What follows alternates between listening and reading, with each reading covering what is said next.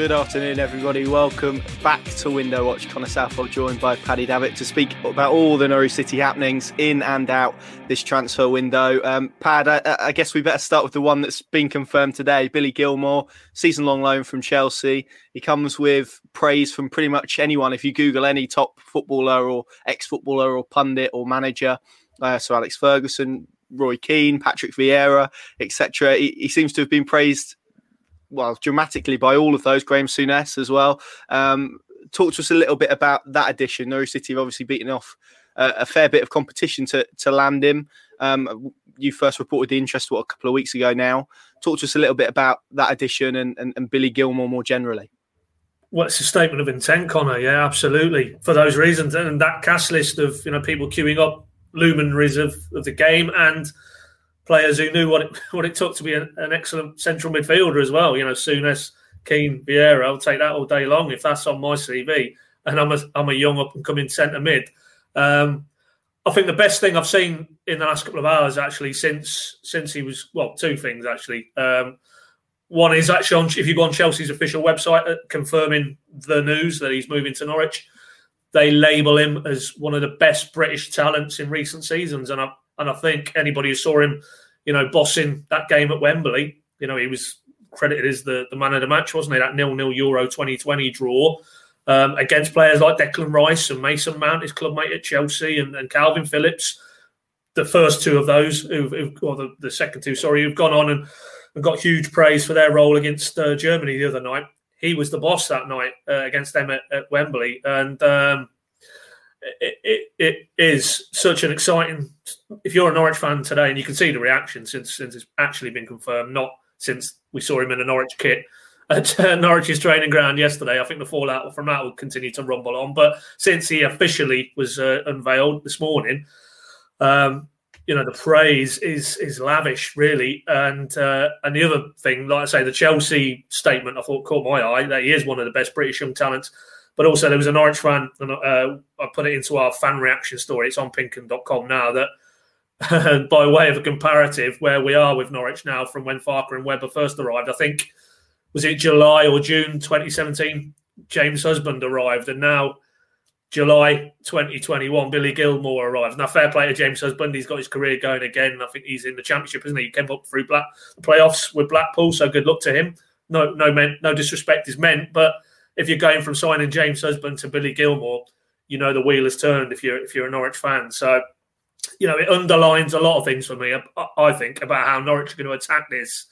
Um, that it isn't going to be, oh my God, can we cling on to 17th or better? They are constructing or trying to construct a squad. And we've seen Gilmour's the headline, but there's been a lot of action this week in and out. Um, and it, it all flows into less in terms of numbers, but raising the quality threshold. And I don't think, yes, he's 20. Yes, he doesn't have a huge amount of Premier League experience. So, as Daniel said in the official statement that quotes, let's just, you know, take a step back. He's a very young man, still finding his way. But that all said, um, if Keane, Ferguson, Vieira, Tuchel all rate this guy highly, then, you know, they know what they're talking about. So, Norwich have acquired a very, very exciting talent and and for me, it's it's a signal that they want to get into the Premier League. They want to be more than competitive, and they want to do more than stay up. So, um, yeah, let the good times roll, Connor. Absolutely. If, if you want to read all the quotes on Gilmour from those people that we've mentioned, and there's uh, a few others as well, Cesc Fabregas, Frank Lampard. I left Jamie Redknapp out. Um, I thought that was probably wise. Uh, there's a nice summary there, a bit from Jose Mourinho um, as well. Lots of exciting words coming from a lot of people within the game who certainly know what it takes to be a very good midfielder. So that's um, that's good to see. We'll delve into Billy Gilmour a bit more in a second. Um, if you've got any questions, comments, uh, we'll be with you for about half an hour or so, probably slightly longer than that. Uh, get them into the chat below, and we'll try and get through as many as we can. Um, I'm just excited, Pad, by how many people are excited by the fact uh, that Window Watch was coming on. I mean, we've got. Uh, we, I, don't think that's, I don't think that's the case, Connor. I think you're overplaying our, our influence here, mate. Well, we've got Ben Ambrose saying, "Hurry up, lads! I'm getting restless." We've got uh, Canaries TV saying, um, "Son's crying, just want window watches before we've gone live." So um, I, I, think we've we've given the people what they want this afternoon. What, is... what a disappointment when it actually goes live, Connor. What can we do? You can only apologise for this double act. Well, exactly. There you go. Yeah, exactly. Hopefully, we can uh, we can answer your questions and, uh, and give you a little bit of insight into Norwich City's transfer window. Um, let's talk a little bit more about Billy Gilmour then, Pads. Um, in terms of Norwich City's midfield, I think you know you don't need to be an expert to, to realise it's pretty thin on the ground. It's what Jakob Sorensen, Lucas Rupp, and Kenny McLean. They're Norwich City's three midfield options. Billy Gilmour becomes the fourth. They're looking for another, and then Ollie Skipp if they can obviously get him back on loan how do you think the dynamic will look with Billy Gilmour in there? Because he's someone who in the Premier League has largely played in a 4 3 3, largely under Frank Lampard. He's someone who has uh, obviously at the moment got 200 more minutes in the Premier League than Ollie Skipp, for example, and is nine months younger. So, kind of good and bad, I suppose. But does it hint to you towards a sort of change of system or a change of approach in how Norwich are going to sort of look at their central midfield? Well, I mean, I know Connor, one of these recent broadcasts, I mean, you, you've got a sense that it might, not just Billy Gilmour, but Rashica coming as well, it, and Emi Buendia going. It, does that it underline or, or, demonstrate maybe more a counter-attacking type of model? Um, I can see that, but I just think I just think flexibility will be the key to everything that Norwich are trying to do this season, and that's the type of player, the, the systems they operate, how Farke approaches the task as well um, off the pitch, the whole sports science and fitness side that Webber talked about in terms of if going to have less actual bodies in the building, you need to keep them fitter and keep them healthy. Um, I just think if we narrow that back down to Billy Gilmour and what this means for Norwich's midfield, I, I, I don't think it means per se that you know it's either a going to be wedded to complete dominating games through possession or the counter attacking. I just think I just think there's going to be occasions in the Premier League where they'll need to be able to prioritise one over the other, and that'll inevitably be you play the better sides. Are they going to dominate possession against the Man City? No, is the answer. Uh, even with Billy Gilmour in the side, so within the confines of the of, of the central midfield, you're going to need there'll be occasions both in term, terms of from game to game and during games where you'll need to be a bit better without the ball and protecting your back four uh, and that combative streak.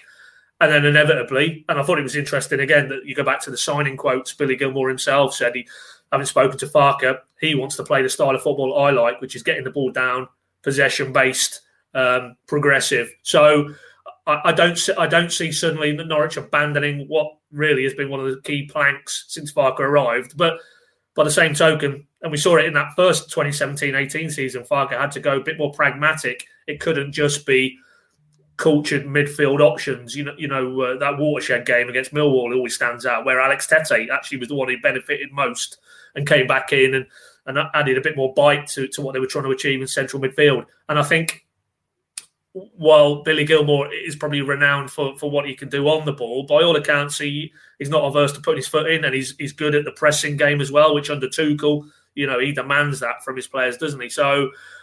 I think it just signifies maybe on more a broader level, Norwich are trying to be a bit more flexible, a bit cuter, a little bit trying to keep teams off balance, not not knowing quite clearly how Norwich want to go about the task from week to week, but you know maybe a signal that you know it's going to be less easy to pigeonhole because I'm pretty sure two seasons ago Premier League opponents knew what Daniel Farke's team were all about, what they were trying to do not one dimensional. That's, that's probably not the right way to put it, but but it, it, was it was very much a lot of the eggs were in the same basket. Whereas now, I think you look at Rashica, he's, he's another one. He's he, he's a different dimension, a different type of player to Emi Buendia. Um, so that straight away tells me they're going to try and be a little bit different in the final third. And I think when you bring in a, a Billy Gilmour and they'll try and do another centre mid as well, um, that again, it's going to be different to how it was two seasons ago, where essentially he started with Trybull and Leitner.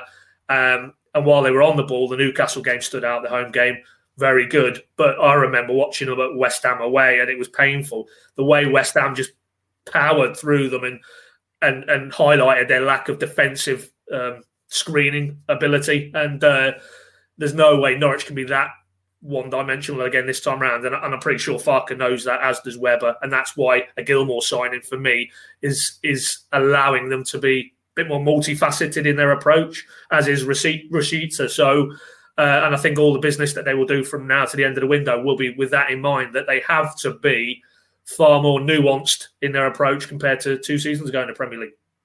I, think this sign in, and again, you, you referenced it earlier in terms of how I kind of getting the impression that maybe Norwich are going to look to be a bit more counter counter attacking, however you want, you want to label it.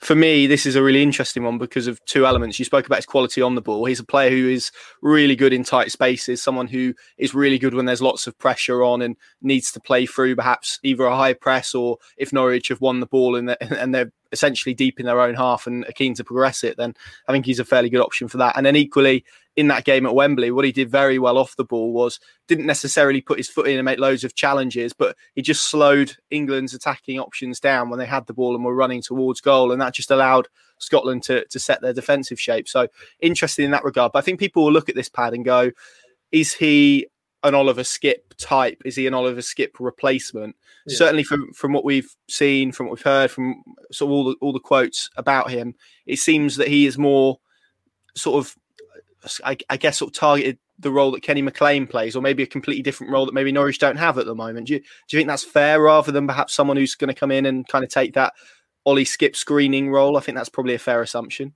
Yeah, absolutely. Yeah, he's definitely not a, a clone of Ollie Skipp. Ollie Skipp was, well, he was brilliant at championship level at putting fires out, anticipating um, when Norwich were in danger of getting countered and turned over. Um, his athleticism in one-on-one situations in five, ten-yard pockets was uh, I've not really seen that in in a, in a, Norwich shirt for for many a season. Maybe Tettey when he first came in, sort of thing. Just his ability to read the game and, and his and then his athleticism to actually, you know, whether it was just nicking a ball in front of a player or players trying to turn him and, and he's he's just perfectly timed his tackle and then he's given the ball. I, I think that's probably the difference for me. I don't I, I don't see him in in terms of his ability on the ball as quite as polished as a Gilmour. And again, again referencing that how young this player is, that it's you know we need to we need to always remember that he's he's literally a baby at, at, this level, and that for all the talent, he hasn't really had a huge amount of exposure in the Premier League. So to basically drop him in now and say he will play 38 games for Norwich and he will dictate Premier League games week in week out, I think is very unrealistic. So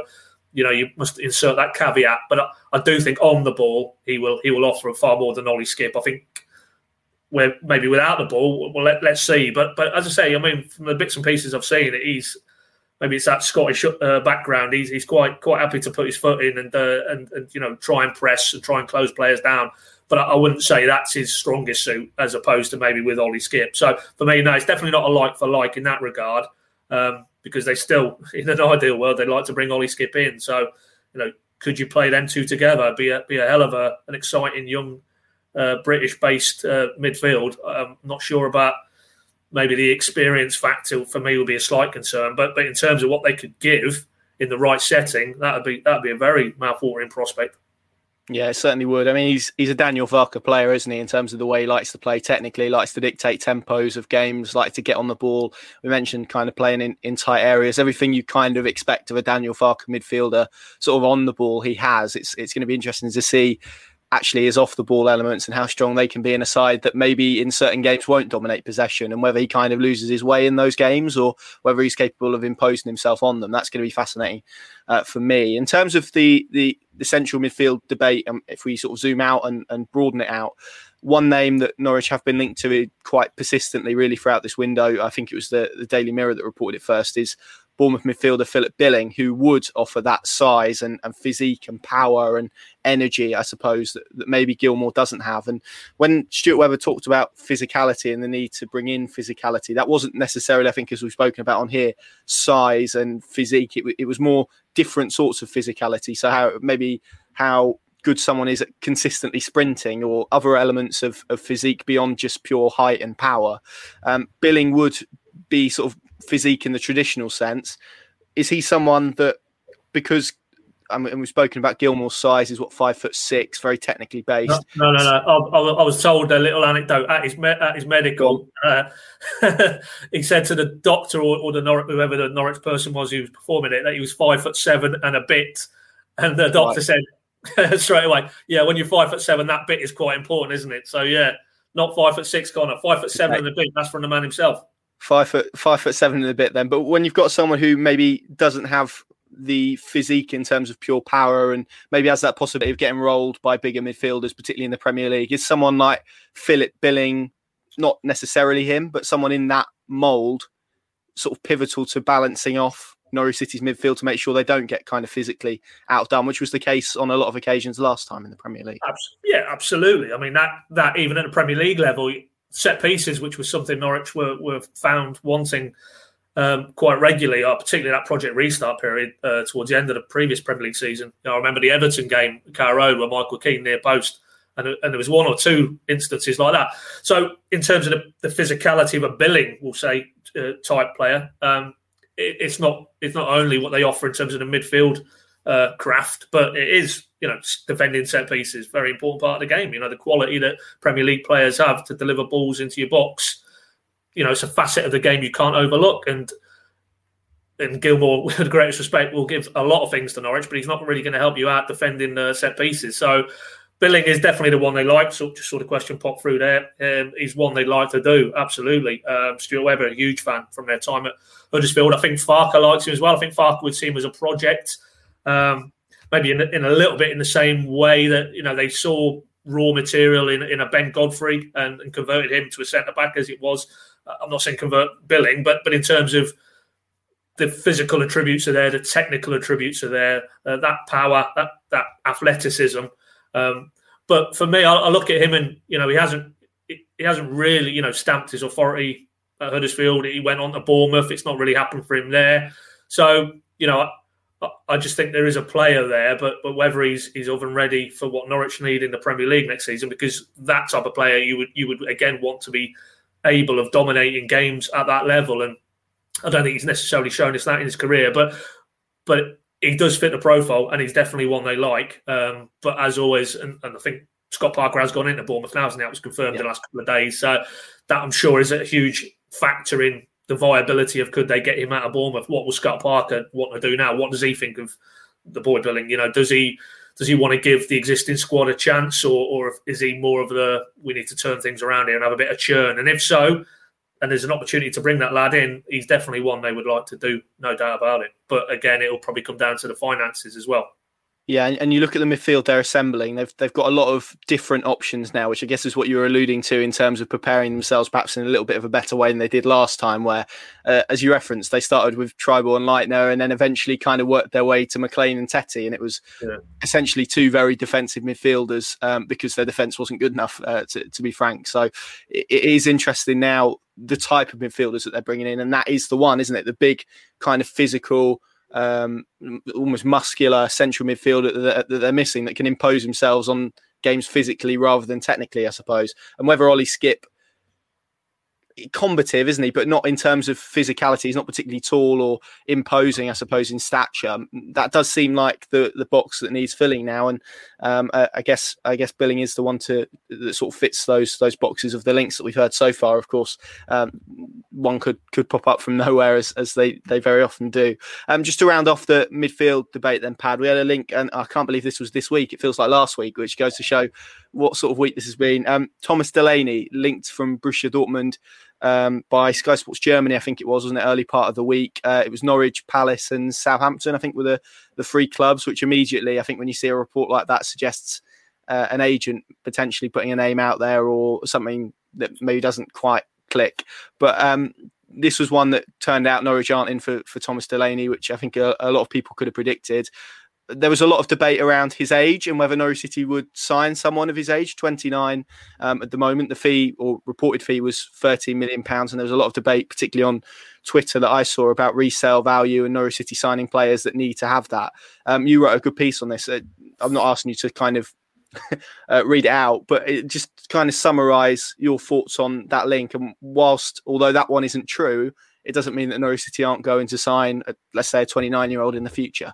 No, I mean, yeah, I mean, the gist of that was having seen that debate, and it's it's a very valid debate because how does if you if you think that the Norwich model and the Webber and Farke is is essentially a, a Maddison, a Godfrey, uh, Jamal Lewis to, to, to develop players, young talented players, develop them. We're talking about you know Farke getting hold of Billing and what he could do with him, but but he's shown it already with those type of players, and then you sell them on for huge markups from from what you originally brought him in. Emi Buendia as well, throw him in into the mix.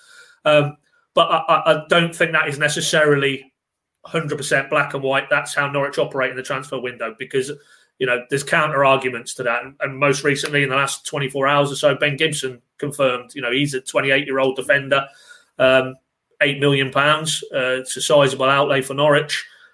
Signs a three or four year deal, was it? I mean, he's you wouldn't say he has huge amounts of resale value at that level. So, you know, I, I think I think there's, there's, I could see I couldn't see Delaney at 13 million, but could I see a 28, 29 year old around their, their transfer record? I think I probably could actually, yeah, because you know they need they need probably in certain parts of the team to have that more finished product rather than a you know a project or a work in progress, which of course you know Gilmour certainly is, albeit only on loan.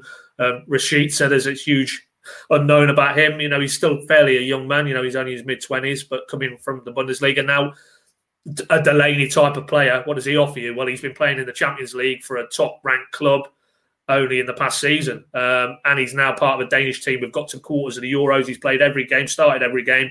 You know, he is a serious, seasoned operator who I think, even though he hasn't played in the Premier League, you'd be reasonably confident with his backstory.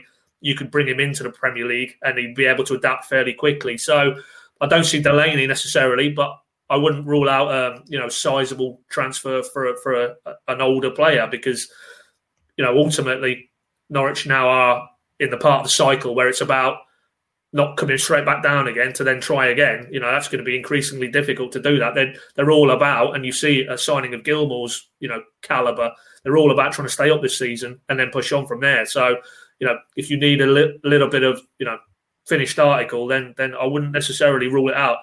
But yeah, just to reiterate, nothing in, in Delaney. I I read that to be he's got apparently 12 months left on his Dortmund deal. Are they are, his, are the people around about him, you know, thinking a we want to pressure Dortmund into something contractually, or b is it I fancy a nice payday in the Premier League? And then if it is, then you you you're looking down a list of Premier League clubs and who might need a defensive midfielder. Lo and behold, out pops Norwich, and there's your link. So you know that that's probably probably it's probably more coming from those angles rather than you know Norwich have uh, shown any concerted interest. But of course, you know they're in the market for central midfielders. They'll be scouring the net far and wide. I'm sure he would be on a list of uh, you know recruitment sort of led analysis. So um, you know it's it's you know if they're going to bringing in lads from Chelsea, then uh, we got we can't ever strike a line through these definitively. But uh, I, I think at 13 million, that's and and the, for me doing what he's doing at Euros, there'll be other clubs who will now maybe see him and see how influential he is for Denmark and think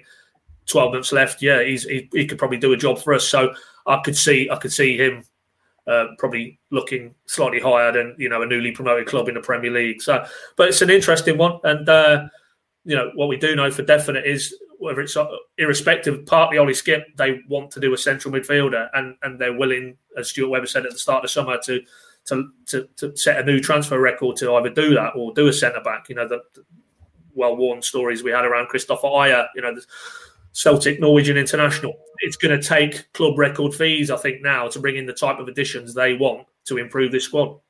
Yeah, absolutely. Um, we'll, we'll just round off the kind of midfield chat by, by speaking about Ollie Skipp because uh, Paul on, on Facebook has said anything in, in the Skip room is starting again. And obviously, this has I suppose, moved on to an extent, but not really, uh, purely in the fact that Spurs now have a head coach, which is something that they haven't had for the rest of the summer. Uh, Nuno, uh, who, who was at Wolves, of course, I think he, off the top of my head, gifted 14 players at Wolves under the age of 22 their sort of senior debuts. Um, so is clearly a manager who is open to giving youth an opportunity. We heard in his his first interview as as Spurs boss um, him speaking about the quality in the academy and it being part of his brief to utilise that um, if necessary. Although central midfield is quite a bloated part of Spurs' squad, so.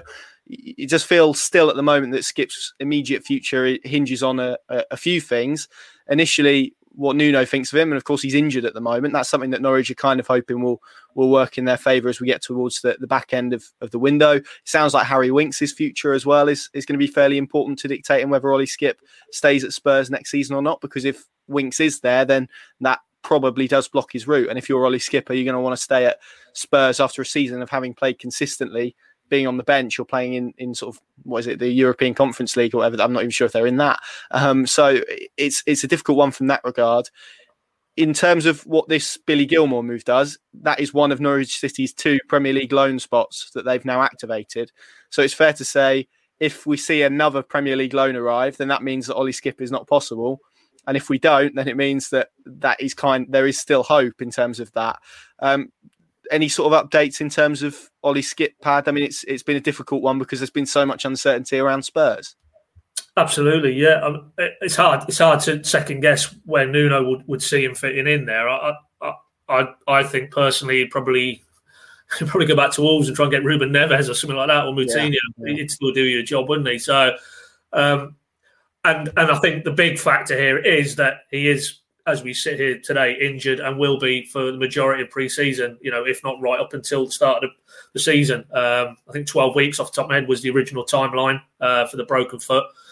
So Nuno's not going to be able to run the rule over him. That's that's the fundamentals of it. You know, you're going to get into the Premier League season, then you're going to get pretty close to the window closing, and and will he have seen enough of Ollie Skipp to make a definitive decision that this guy right here, right now, can be part of it this coming season? So, while it was horrendous news for the lad at the time uh, when he did what he did, uh, I think it might it might really be Norwich's trump card because if if Nuno arrives at the conclusion, well I just can't make a decision on him because I won't be able to see him um, enough. Then Ollie Skipp won't want to kick his heels, as you rightly say, in the shadows between now and January. So, so I think it's safe to say if he's not featuring, he will be going on loan, and then it's just where where he goes. And uh, you know, we were talking about this before we came on to the broadcast. I, I'm pretty sure there'll be other interested Premier League clubs looking at him, mid to lower ranking Premier League clubs, because of what he did. We talked at the outset about how influential he was for Norwich in the Championship.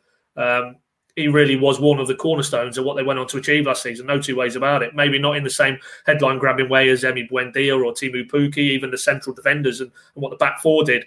But you take him out of that last season, and it's a different outcome for me. He was that influential. So clubs in the Premier League will have seen that. He's got the pedigree because you know you're not at Tottenham and coming through there if you haven't got something about you. So I think it's safe to assume Ollie Skipp will uh, one or two things will happen. He'll either get a chance in Tottenham's plans under Nuno, uh, a genuine chance to stake a claim, or they'll be loaning him out. And if they loan him out, you'd like to think, and we talked again about this just off air, you know, Ollie Skipp today has a look at that and sees Billy Gilmour going to Norwich. I, I like the sound of that. I like what the set signal that sends. They're obviously trying to have a good go at it. Um, maybe I fancy being a part of that game because it, the thing with him is it's not you're not you're not pushing against the closed door. He knows how Daniel Farke works. He knows the setup, how Stuart Webber works. He knows what it's all about. There's a lot of ticks in that box in terms of him.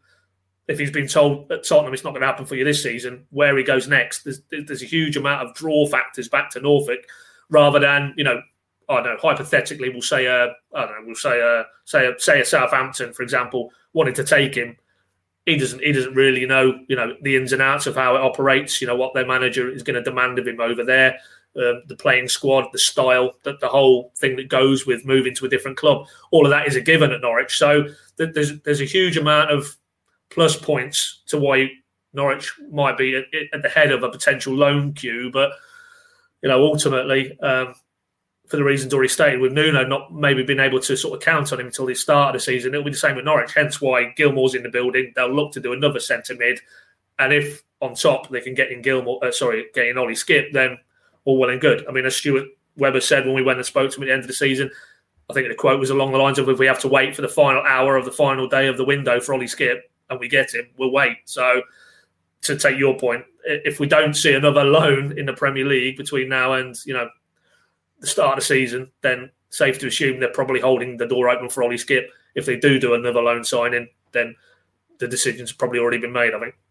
Yeah, and I think as well there, there seems to be a I don't want to say a perception because it might be wrong, but I think I think it's this idea that there's either two solutions for him: he either stays at Spurs or he goes on loan to Norwich. I'm not sure it's as crystal clear as that. I think you, you mentioned other clubs being interested. I just wonder if there was one that maybe popped up that perhaps didn't have the kind of threat of relegation or that yeah. kind of battling against survival, the drop, so to speak. If um, you mentioned Southampton, we could shut Wolves in there. I think you could you could reference several Premier League teams that if that popped up, then maybe he would see that as a a step up to where Norwich are now. So that's another interesting element. I'm not sure it's as clear cut as well. Spurs don't want him, so he'll end up at Norwich. I think it, it, it could be that Norwich, like they have with Billy Gilmour, will have to fight with several other interested parties for Ollie Skipp. So it's um it's going to be really interesting to see what happens with that. And um, we'll, we'll get on to, to a few of your questions, and then we'll go on to some of the kind of outgoings that we've we've seen this week. Um, or have you got your hanky? You got your hanky at the ready for Marco, mate? When we get to just, that Just about, I think. Just about, yeah. Uh, we'll start with this question on YouTube. Uh, someone has said, uh, heard Reiss Nelson is available and three English clubs are interested. Are we one of those three? It's certainly not a name that I've heard linked with Norwich Pad. No, no, I think Tavernier was the one I saw in terms of right back. He's, he sort of can operate down the right, can't he? Right hand side. But, yeah, uh, I think he's a bit of jack of all trades, isn't he, Reiss yeah, Nelson? He can kind of play everywhere. Wasn't it? Wasn't he one of the players that was linked in the Arsenal swap deal for Buendia? January, yeah, that's right. Yeah. yeah, it was him. It was was it Willock as well? I think might have been yeah. thrown into the mix. Um, I think I think his salary demands probably would take that out of the equation before you even get to the footballing demands, but. Uh, no, I wouldn't see that. I wouldn't say that, and I, I, don't think there's too much in the Tavernier one as well. The lad who was he's at Rangers, isn't he? I think he's their captain, isn't he? Um, he was touted as well, but in the last sort of 24, 48 hours. But I don't think there's anything in that. And obviously, we we had the line last week, was it? I think strike a line through Bogle um, at uh, Sheffield United now, the former Derby right back. And, he, and he, this debate is obviously all sort of interlinked with is Max Aaron staying? Is Max Aarons going? And one thing we didn't mention, or I've mentioned, I keep banging this hypothetical drum. You know, don't rule out an Ollie Skipp, Max Aarons, a few extra quid on the table kind of vibe as well. I mean, again, it makes me laugh when I see Tottenham have revived their interest in Max Aarons. When I see those reports, take revived that. The interest has been there for quite a number of transfer windows yeah. now, and, and it's it's irrespective of who the coach is because a bit like the same model Norwich have got, it's somebody else pulling the strings in terms of recruitment. I know there's another new lad's gone in there. Paratici has it gone in there this week into Tottenham as their sporting director. So um, but I don't think there's any renewal of it. I think the interest is there. If, if they're looking to make a change in terms of their right backs, Max Aarons will be pretty high up their list, I would have thought. So is that a factor in the whole Ollie Skipp conundrum? Who knows? But um, yeah, no, uh, Reiss Nelson, don't see it, mate. Yeah, it's it's interesting with Spurs, isn't it? Because Steve Hitchen is the one that, that Stuart Webber has a fairly close relationship yeah. with. Uh, the the lad that you mentioned there, who's coming as sporting director. It's going to be interesting to see where Hitchen quite fits into that because I think he had not sure of his official title, but he was he had a fairly senior position. So if he now perhaps doesn't have the sway that he once did over transfers, ins and outs, then maybe that will um, that will shift what what Norwich City can do in terms of Spurs and their relationship with Spurs as well. Um, Jake Tidy on YouTube has said, uh, "Do you expect Norwich to make any uh, any signings within the next two to three weeks?" Yeah, it's hard hard to say. I mean, we're talking again about this off air that you know, our understanding was that Ajer, the, the centre back, the Celtic player, the Norwegian international, that was a long, long way down the track. Um, won't put a figure on it, but but it wouldn't have taken too many more obstacles to clear for that deal to have got put together.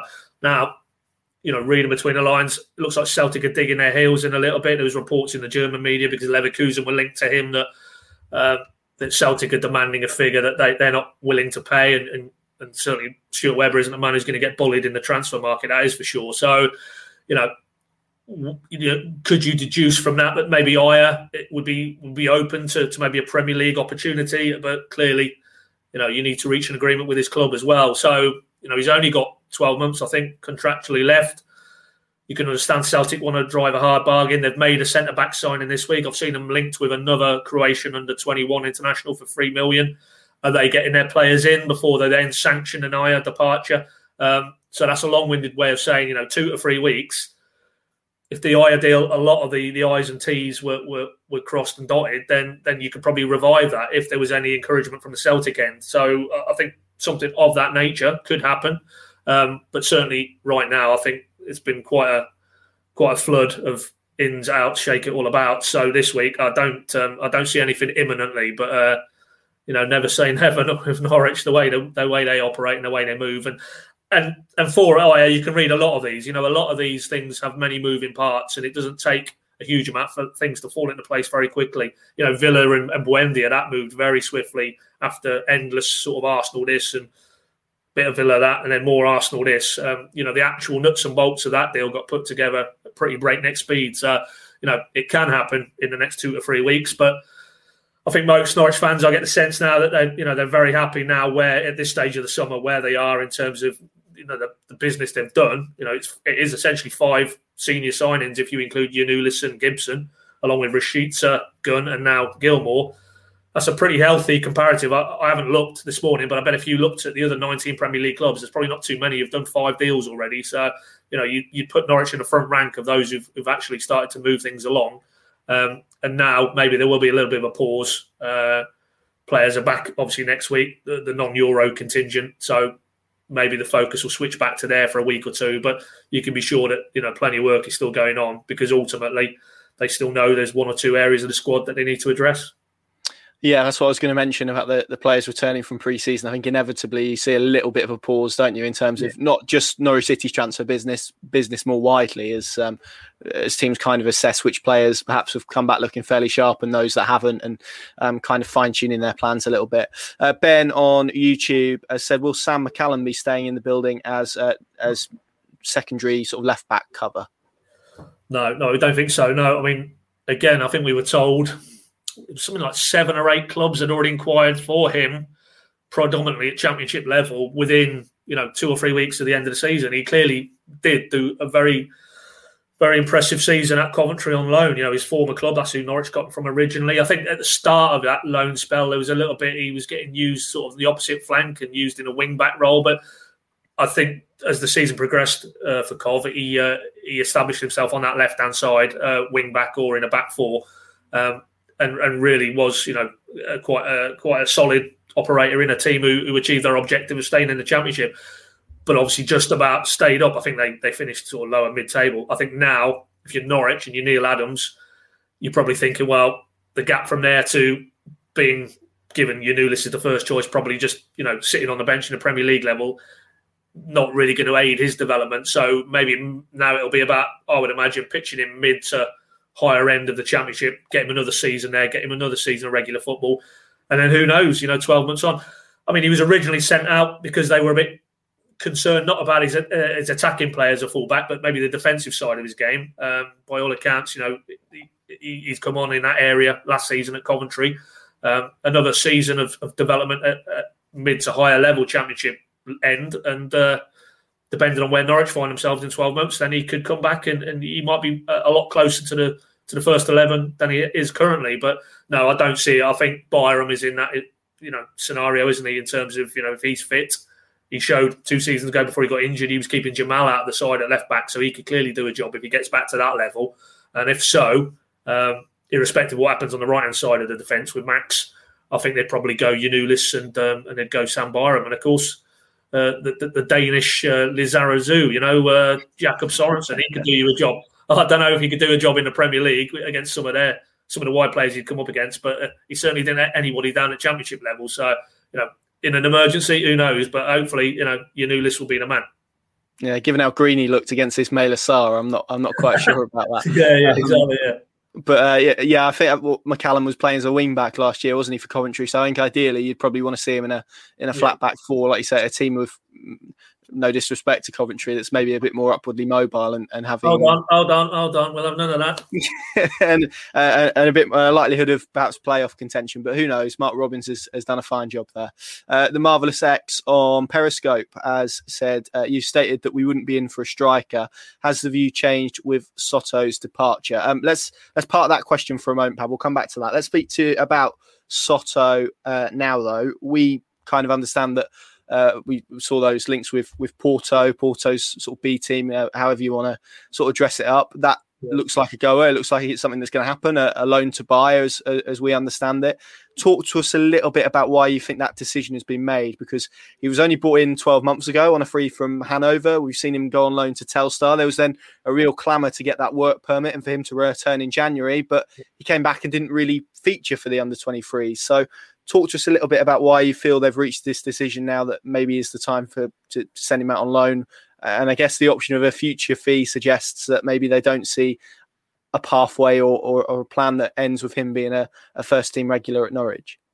That's it in a nutshell, Connor. The, the buy option in that proposed deal, the decision is made. If you're Daniel Farke, Stuart Webber, they have arrived at the conclusion that Sebastian Soto isn't what they're looking for in terms of you know the mid to longer term. Um, they, are amassing a huge amount of strikers in that development pool, aren't they? You know, uh, it feels like every window they, they go out and bring new talent in, and some of that gets recycled and, and heads off again. I think the Tristan Abrahams and those type of players. Um, it's a it is a surprising one, and then when you see, okay, it might be initially Porto's B team, but but the fact that it is a team who one of the European heavyweights, you know, finished second again in the Portuguese top flight, they're in the Champions League group stages for this coming season. Um, and, and they're willing to, you know, take him on loan with a view to buy. So from Porto's angle, they seem to have seen something in him of, of the potential variety.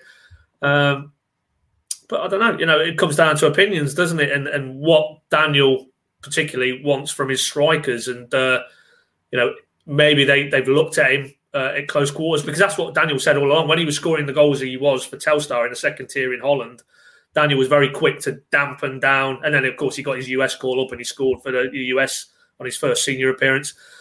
Whenever you spoke to Daniel second half of last season, he was very qu- quick to dampen down the expectations about this guy. So, you know, in Daniel's mind, is he is he not quite what he, he would view the, the, the, archetypal sort of Daniel Farke type striker? You, you obviously put him up against the Teemu Pukki. I don't think he's that type of player in terms of his craft what he looks to be is a, an excellent finisher. You know, if he if he gets a chance, that goal he scored in, for, for Telstar of comparatives with Van Basten, the back post volley.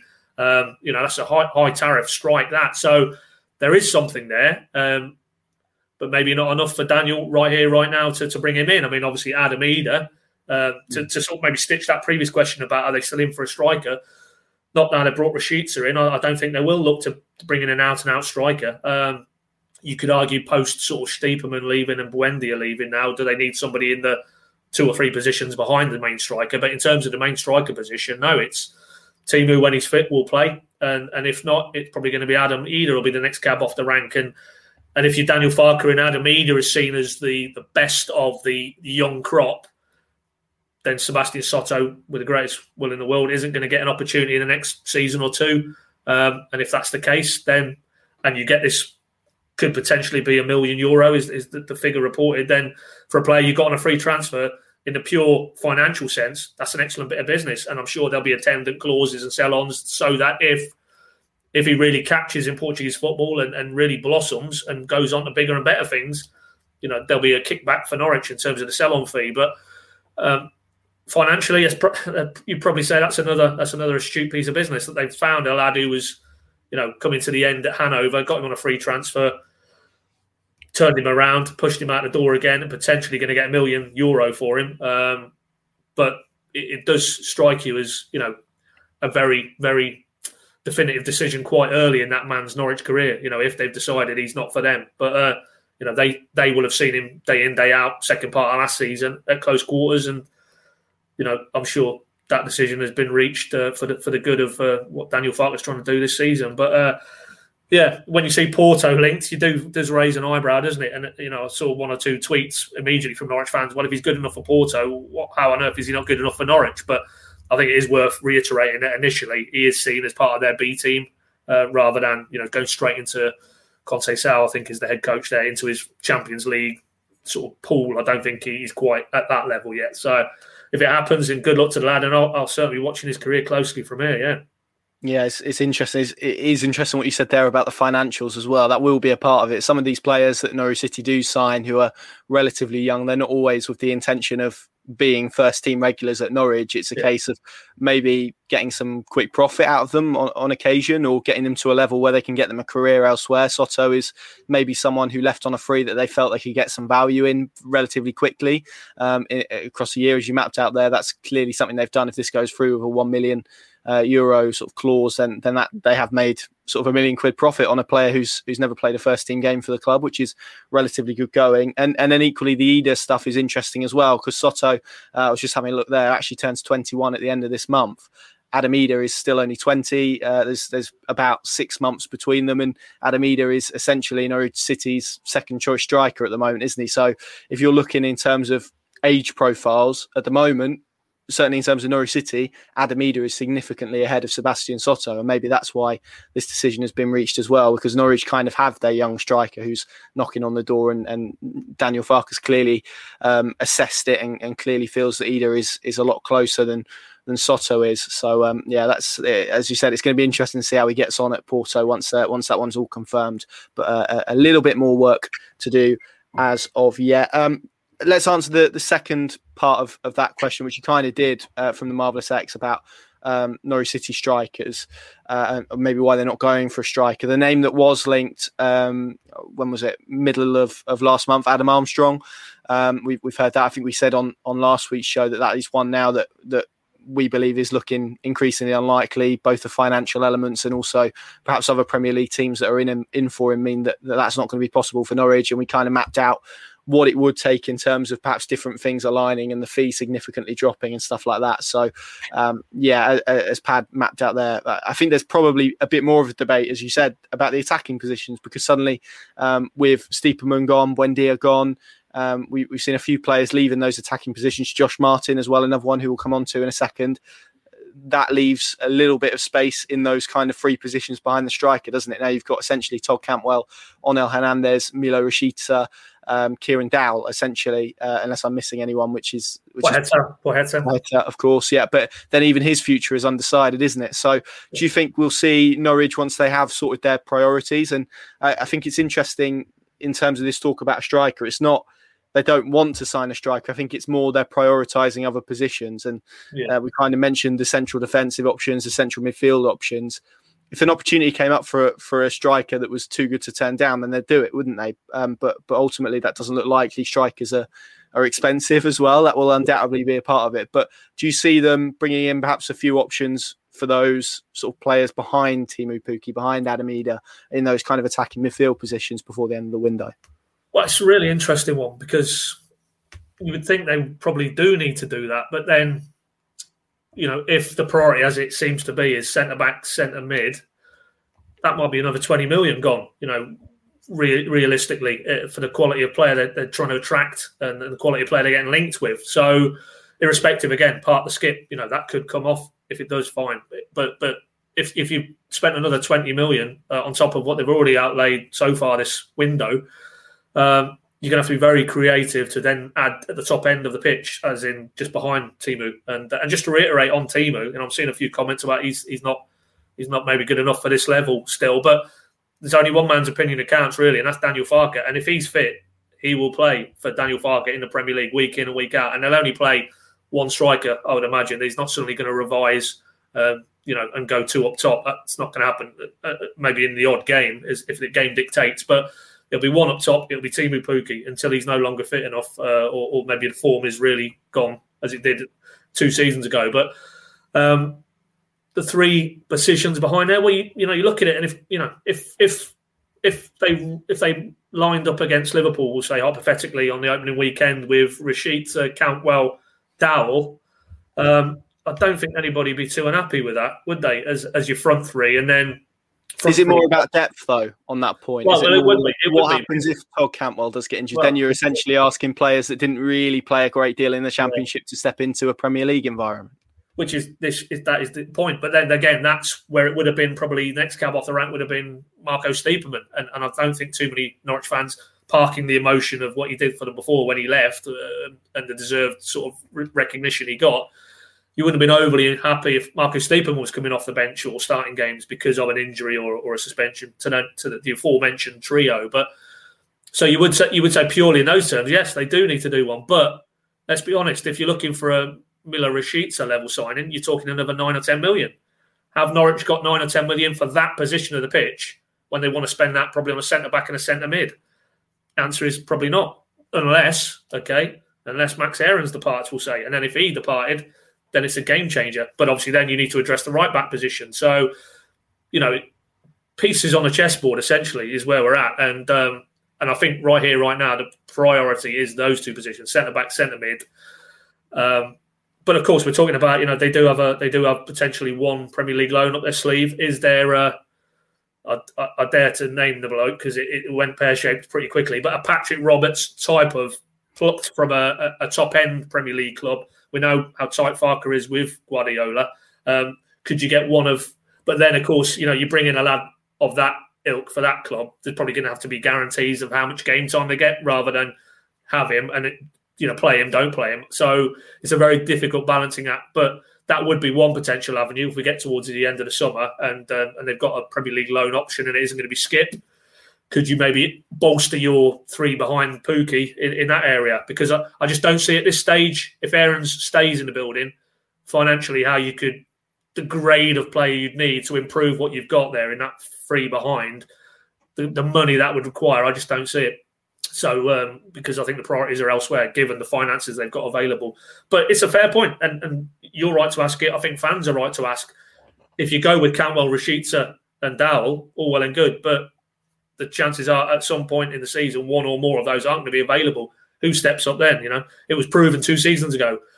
Kenny McLean was tried there. Stiepermann was tried there. Ondrej Duda. None of them really worked, did they? And and as a result, Norwich at the top end of the pitch were pretty fitful that mid to second part of the Premier League season. It's an absolutely key area to pitch, particularly as a newly promoted side. You need to have a bit of guile and a bit of bit of endeavour and a bit of cunning to unlock Premier League defences. And uh, you know, I can understand why there might be a little bit of concern if they were to go into the season and they haven't now added to that position because you are asking a Puerta, will say, or a Hernandez um, to come in and do you a job there. And, and I, I don't think we'd be overly confident they could influence games at Premier League level. Yeah, I guess I guess the other option is Adam Idah, who we have seen him play in those yeah, those wide yeah. positions before. Whether that's something that that perhaps they feel they've got a little bit more cover there because of, of, of him playing. They played there against Rotherham, didn't he, away last season? And with his pace and power, you'd imagine he, he could cause some some sort of damage down down one of those sides. But uh, as you said, equally, not sure if that's really a route you want to go down. But um, we'll, we'll see what happens. Uh, the key word is priorities, isn't it? And if Norwich do want to break their club record transfer fees on a central defender or a central midfielder, then that limits what you can do elsewhere without a, a major sale. These are the decisions that, that Stuart Webber and co are having to to weigh up this summer. Uh, this is an interesting question from Peter, and then we'll get on to, to some of the outs, um, which kind of lends itself to what we've been speaking about. Actually, he says, "What are the odds um, that Norwich bring in a twenty million pound or more player in a loan with an obligation to buy contingent on survival. I mean, we saw this a little bit last season. Gibson and Giannoulis, the perfect examples. Players that perhaps in terms of fees and finance were out of the picture at the moment, but maybe in 12 months, if they did stay in the Premier League, would be more viable. Is that a route you can see them going down? I, I guess we're talking with players on the continent rather than Premier League players because of obviously what we've spoken about in terms of those two slots. It's a really interesting question. I can see the, the construct being used again, loan with a view to buy. I'm not sure 20 million. I, I still think even with a survival season behind them and a, another tranche of Premier League broadcast income, I, I, don't think they would be entertaining a 20 million pound deal even in 12 months. Um, but but you could see that. You could definitely see because it's worked for them now with Giannoulis. It's worked for them successfully with with Gibson. I just think if there's players out there who are sort of 20 million and above, then they're probably going to be fairly key operators in their current club. So unless there's been some sort of fallout or something's gone on, um, but again, you know, they've shown how astute they are in the recruitment stakes, and uh, I'm sure that is something they would would would consider. But I just don't, I wouldn't see it in the context of a 20 million obligation to buy. I think that's still a bit too rich for Norwich at this stage of the, the sort of development cycle under Webber and Farke. Ondrej Duda was a twenty million pound player, wasn't he? I think that was the, the quote I remember 25. at the time. 25. 25 sorry, I've, I've underplayed him a little bit there. Yeah, well, he did all right in the Euros, didn't he? I think it was one or two games he looked half decent, but uh, yeah, I don't know. But it just underlines the sort of precarious nature of recruitment per se, but certainly recruitment from overseas as well. When you really don't know definitively if they will be out, which is possibly a slight question mark with Rashica. He look he looks to have it all to be able to hit the ground running, but it might just take him a little while to adapt. You know, it's a different type of football. Uh, all the German lads who've come in, you know, to Norwich, they, they often talk about the quite different challenges between playing in the Bundesliga and playing in Championship Premier League. So, you know, we'll, we'll have to just, you know, maybe a bit like Gilmour, give him a little bit of time as well.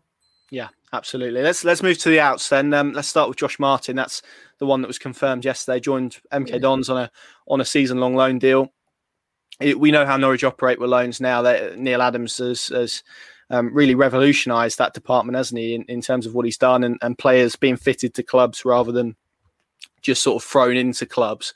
This will have been something that they will have looked at, and I'm, I'm sure Russell Martin and, and his Norwich City connections helped in this as well. We've seen a few players head there on loan. Someone with, well, uh, as has Russell Martin has, has, said since it was announced, someone who had championship interest, someone who looked in patches relatively promising for Norwich in the championship. I remember uh, the game we went to at, at Stoke when there was a, I want to say in the build up to one of the goals, some really nice skill on on the left hand side from him. We obviously saw the goal against Sheffield Wednesday.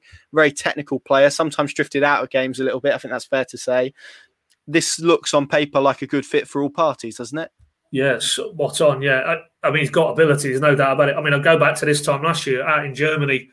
and as much as you place any store by pre-season, he was he was as good as any player out there. And Daniel Farke was seemingly quite quite keen to involve him. And of course, he played because of the the first Luton League Cup tie, which fell in the international window, and he got his opportunity there. And then he played a few more times, but. Funny enough, when they went back to Luton later on that season in the league, uh, they got beat that night. Malcolm McGovern was in goal. That was kind of in the midst of some serious injury issues. He played that night again, and and he looked a bit off the pace, as they all did. Uh, it was a pretty poor team performance, but I don't know whether that, that was because he didn't really feature too much thereafter. In second part of the season, he was he was kind of towards the end at least. He was back with the development pool, so um, I think maybe the decision was made that at this stage of his career, he needs to be out playing games at a bit of a lower level to where Norwich are currently going to be operating. And uh, for me, MK Dons is an absolutely perfect environment. You know, Bruce is heavily reliant or heavily committed to, to a possession style of football. Um, good technical players he must have there at League One level, and and this guy, I think, could rip it up there. And if he does, talking about McCallum a little bit earlier, um, if he had a really really outstanding season at League One level, then then you would feel he might, you know, and it's pertinent because we're talking there at length about options behind Pukki, not for this season, but maybe seasons to come. You know, if Josh Martin really blossoms at MK Dons, we saw what it did for Ben Godfrey. We only have to go back to you know his season at Shrewsbury. Came back, albeit he was playing in defensive midfield, but he came back and got his opportunity and has never looked back. So I'm sure they'll be hoping. And at 19, he's still very young man. You know, he, he was well ahead of the curve, getting anywhere near Norwich's first team, I think, um, which shows you the rate of progress and what also shows you what Farke thought of him. You know, because as Daniel always says, there'll be no gifts with young players. They get taken to the door. Can they walk through it? Gave him his debut in that Premier League project restart period.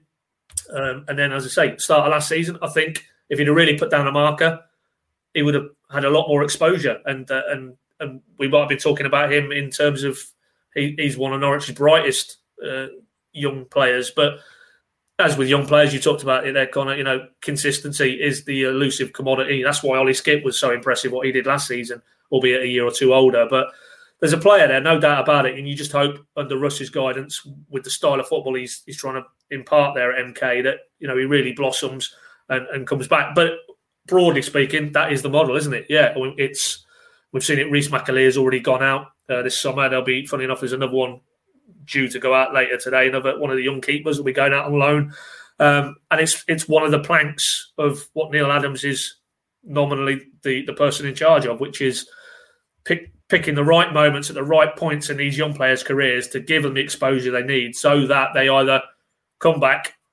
as we just discussed with Soto, come back and they're not really going to feature for Norwich, but you can move them on and maybe make some money. Or they are actually, like a Godfrey, for example, he's a prime example. They come back and they're ready to feature in Norwich's first team. So that's the game, uh, and it's a balancing act. And, and right here, right now, for Josh Martin, they've decided the best port of call for him is go and play a season in League One. And uh, yeah, another one who I think Norwich fans will be hoping he goes and uh, and does very well and comes back a lot closer to Norwich's first team. Yeah, and who's who's just uh, joined the, the coaching staff at MK Dons? Matt Gill, uh, strategic yeah. and development coach, isn't he? Former Norwich under 23s boss, of course. We'll forget there what he's what he's been doing for the last two years or so. Um, but clearly a, a, coach that has a track record of developing Norwich City youth talent. So I'm sure that would um, have been in their thinking. Um, let's wrap up then. I'll, I'll, throw a few quick fire ones at your pad that, that people uh, asking. Um, we'll start with the Werder Bremen midfielder. There were a few whispers around yesterday. Um, Maxi Eggestein, I, I want to say, Werder Bremen midfielder, 24. Um, we, we've had a few questions about those links. It wasn't wasn't linking Norwich City specifically, the initial reports. I think they came from a Werder Bremen fan site as well. It's just been mentioned that there is some interest in England. And I think some Bremen fans have looked at the Rashica deal and maybe um, added two and two and, and, and, got five. But in terms of profile and caliber and, and, and maybe even price, he's one that would would tick a lot of boxes. Yeah, I don't know a huge amount about him, but yeah, the link with Bremen is an obvious one, isn't it? So given the given the, the homework they've done on Rashica, they'd be well aware of this guy. No two ways about it. Um, but I don't I don't really see that one. And as you say, the original source I don't think was was anything that you would uh, constitute a you know a, a mainstream media um, actual linking Norwich. I think it was more could he head to England, and if so, could he go to Norwich type of vibe. So yeah, I, I wouldn't place too much store by that one at the minute. Cool. A few people have asked about Todd Cantwell. Any movement in, in terms of his situation? Not that we're aware of, no. Uh, I mean, Villa was the one, wasn't it, this week? But he's been linked to Villa before, so um, yeah, well, he was linked as a central midfielder, wasn't he, with James Yeah, Walker Harry Winks. Harry Winks, I think. Yeah, very very similar players, him and Harry Yeah. Wink. Yeah, very similar midfield players. So um, I don't know. Villa seem to be wanting to buy every single midfielder in the country at the minute. I see they're, they're mad for that Smith Rowe at Arsenal um, as well, probably because Grealish is on his bike.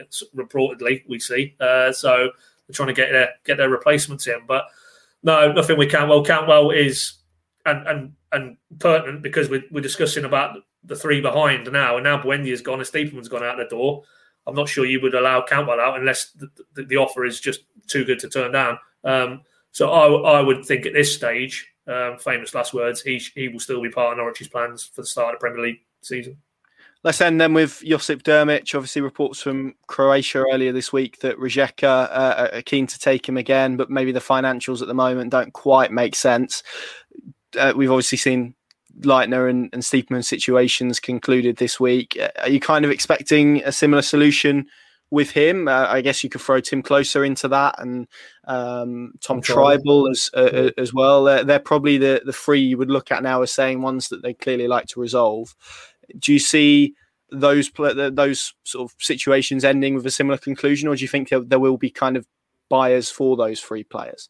It's interesting. I mean, of the three, I think Drmic probably would attract um, an offer um, because you know he's still, in terms of his career profile, he he's still probably capable of doing a, a reasonably decent job at, at the right level in maybe one of the European leagues, and he's got the pedigree. You know what he did before. Yes, he had his injury problems, which is how Norwich were able to pick him up on a free. But uh, no, I, I think that little burst he had. Um, at Rijeka would would I think probably have put him back on the radar of a few clubs over there. So yeah, I, I think if you're Norwich, you probably would be confident that you could uh, come to some sort of arrangement in terms of uh, a transfer fee involved for him. And again, I know that the wages clearly were, were fairly substantial, but at least you'd be recouping some of that if you were to get a transfer fee, having not paid a transfer in the first point.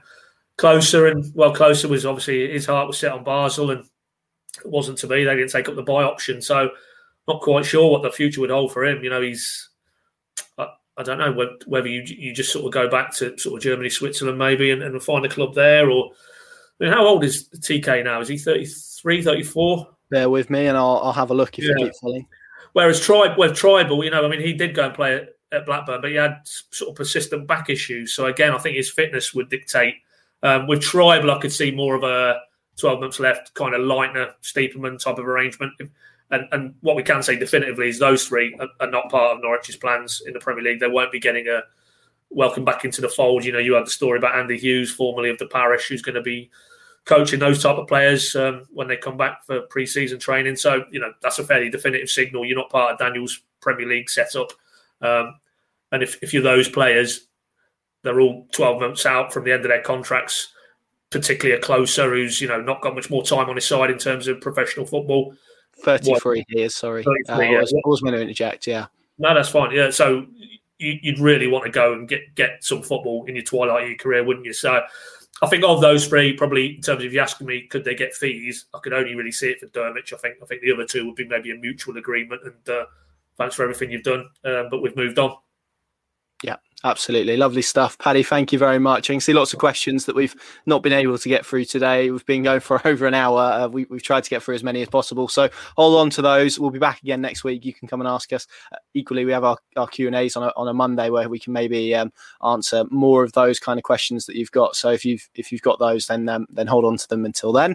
Uh, thank you all very much for watching. And, uh, and yeah, thank you for, for watching all of these. They've been well received so far. So we'll keep them up throughout the summer. Hopefully, uh, there'll be something else to talk about next week, as I'm sure there will. The transfer window doesn't slow down, does it? And uh, hopefully, we'll be talking about England in the Euro uh, in the Euro semi-finals as well, which would which would be nice. Enjoy your weekend, Pad. Thank you very much for joining me. Thank you all very much for watching. We'll see you soon.